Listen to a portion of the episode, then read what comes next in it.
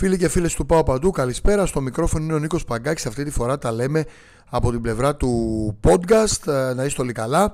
Ο Παναθηναϊκός έχει ένα κρίσιμο παιχνίδι στη Νίκαια, μια κρίσιμη δοκιμασία και δεν είναι η πρώτη φορά που θα περάσει από αυτή τη δύσκολη έδρα. Όμως, ε, θα έλεγα ότι η ανακοίνωση του Ιωνικού προδιαθέτει ότι θα βρει αύριο ε, όχι στρωμένο χαλί στο συγκεκριμένο γήπεδο, στο οποίο παρεπιπτόντως έχει και πολύ καλή παράδοση ο Παναθηναϊκός ε, καθώς έχει να χάσει εκεί 26 χρόνια όπως σας έχουμε γράψει στο paopandou.gr. Πριν δώσω το ρεπορτάζ ε, σε ό,τι αφορά τα μεταγραφικά, θα σας πω απλά ότι υπάρχει ήδη στο πρώτο θέμα της ημέρας το μεταγραφικό ρεπορτάζ για τον Γκάουλη και τελευταίες εξελίξεις. Ε, Χθες ακούσατε και στην εκπομπή Τρίφιλη με τον Πάπη του Τζιμπίδα όλο το ρεπορτάζ. Σήμερα όμως γράφουμε τη μετεξέλιξη, το που φτάνει η πρόταση του Παραθυναϊκού. Να σας πω ότι βασικό κλειδί για την νίκη και ένα, είναι ένα βασικό μειονέκτημα βασικά που έχει ο Ιωνικός.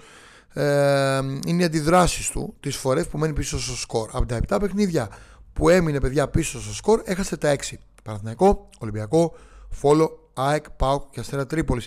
Και μόνο σε ένα με τη Λαμία κατάφερε να πάρει το βαθμό της οπαλίας.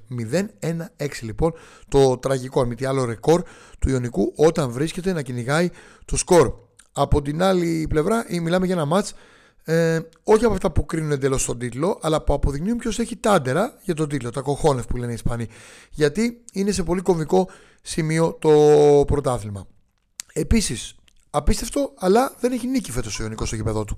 Μετράει τέσσερις σοπαλίε με λεβαδιακό, Λαμία, Γιάννενα, Πανετολικό και ήττες από Ατρόμητο και Πάου. Πέντε στα έξι παιχνίδια λοιπόν ε, έχει δεχτεί γκολ ο Ιωνικός. Μόνο ο Λεβαδιακός δεν κατάφερε να σκοράρει. Και προσοχή, τέσσερα στα έξι μάτς έχει βρει δίχτυα. Αυτό δείχνει ότι θα χρειαστεί προσοχή από τον Παναθηναϊκό. Τι σημαίνει αυτό, ότι ο Παναθηναϊκός θα πρέπει ενδεχομένως να δεχτεί γκολ να βάλει και δύο τέρματα. Ε, ο Ιωνικός όμως γενικά δεν σκοράρει όπως σας είπα νωρίτερα.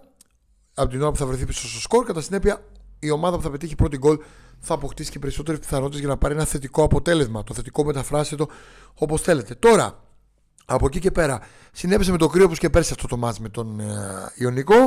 Ε, να σας πω ότι θα μας ακολουθήσετε στο Instagram, στο Facebook, στο Twitter και στο YouTube. Κάντε εγγραφή, subscribe για να έρχονται άμεσα ειδήσεις. Σύντομα θα έχουμε και το application μας στον αέρα. Πρώτα για τα Android, μετά για τα iOS και από εκεί και πέρα βέβαια έρχονται και πολλοί διαγωνισμοί. Έτσι, το λέω μια παρένθεση μικρή, κλείνω την παρένθεση για να πάω στην δεκάδα.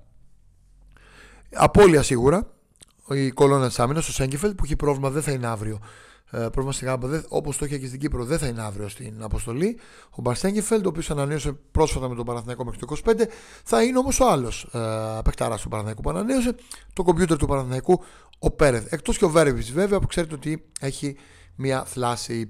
Τώρα, ε, πώς θα κινηθεί ο Παναθηναϊκός από εδώ και πέρα. Ο Παναθηναϊκός θα πάει πρώτα απ' όλα με τον Μπρινιόλι λογικά να επιστρέφει κάτω τα δοκάρια. Δεν ξέρω αν επιμείνει στο Λοντίγκιν η λογική λέει πως γυρίζει Μπρινιόλι. Ε, στο κέντρο της άμυνας, στο μεγάλο ερωτηματικό, προβλέπω Σάρλια. Πέρσι με Σάρλια έπαιξε ο coach και είχε τον Κουρμπέλτ στη γραμμή. Νομίζω ότι και ο Σάρλια θα παίξει και τώρα, ε, αν και ο Πούγκρας έχει μια ίωση. Ε, ο Μπάμπης στο Τσιμπίδα μας έλεγε χθες ότι έχει πιθανότητες και ο Πούγκρα θα έλεγε ότι έχει προβάδισμα ο Σάρλια. Λοιπόν, δίπλα στο Μάγνουσο, δεξιά με κότσιρα, αριστερά με Χουανκάρ για να κλείσουμε την τετράδα της άμυνας πεντάδα με τον, με τον uh, τερματοφύλακα. Σε ό,τι αφορά τη μεσαγραμμή, με τρίμερα κουκιά που λέμε.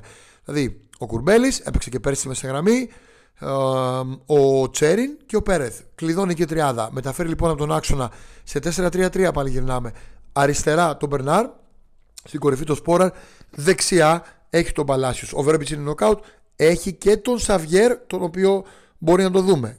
Βαγιανίδη για αλλαγή στα δεξιά, Σαβιέρ είτε στον άξονα είτε στην αριστερή πλευρά. Αυτές θα είναι ενδεχομένως και αλλαγές του Παναθηναϊκού αναλόγως όπως θα πάει το μάτ. Κρίσιμο μάτ. Είναι το δεύτερο μετά τη διακοπή. Έχει ρυθμό ο Παναθηναϊκός η νίκη είναι μια άλλη έδρα. Θέλει πάντα την προσοχή. Να φύγεις και με μισό μηδέν. Μην δώσεις αέρα α, στο ξεκίνημα του δεύτερου γύρου να πιστεύουν οι αντίπαλοι ότι μπορούν να σε φτάσουν. Αυτά βασικά. Αύριο θα το ακούσετε το match. Νίκος Παγκάκης περιγραφή. Μπάφη στην πίθα σχόλιο. Είμαστε πάντα εκεί. Άλλωστε, την παντού.gr θα είμαστε. Αν δεν πηγαίναμε παντού, το παντού.gr θα είναι και στην νίκια. Θα περιγράψουμε την αναμέτρηση. Αυτή τη φορά χωρίς κάποιο παλέμαχο του Παναθηναϊκού μας που φιλοξενούμε πάντα στη λεωφόρο. Θα έχουμε εκεί σχολιασμό. Εγώ με τον Πάπη του Τσιμπίδα θα τα πούμε όλοι παρέα. Να είστε καλά τον Νίκο Παγκάκη και να έχουμε ένα πολύ ρομάτς και νικηφόρο για τον Παναθηναϊκό.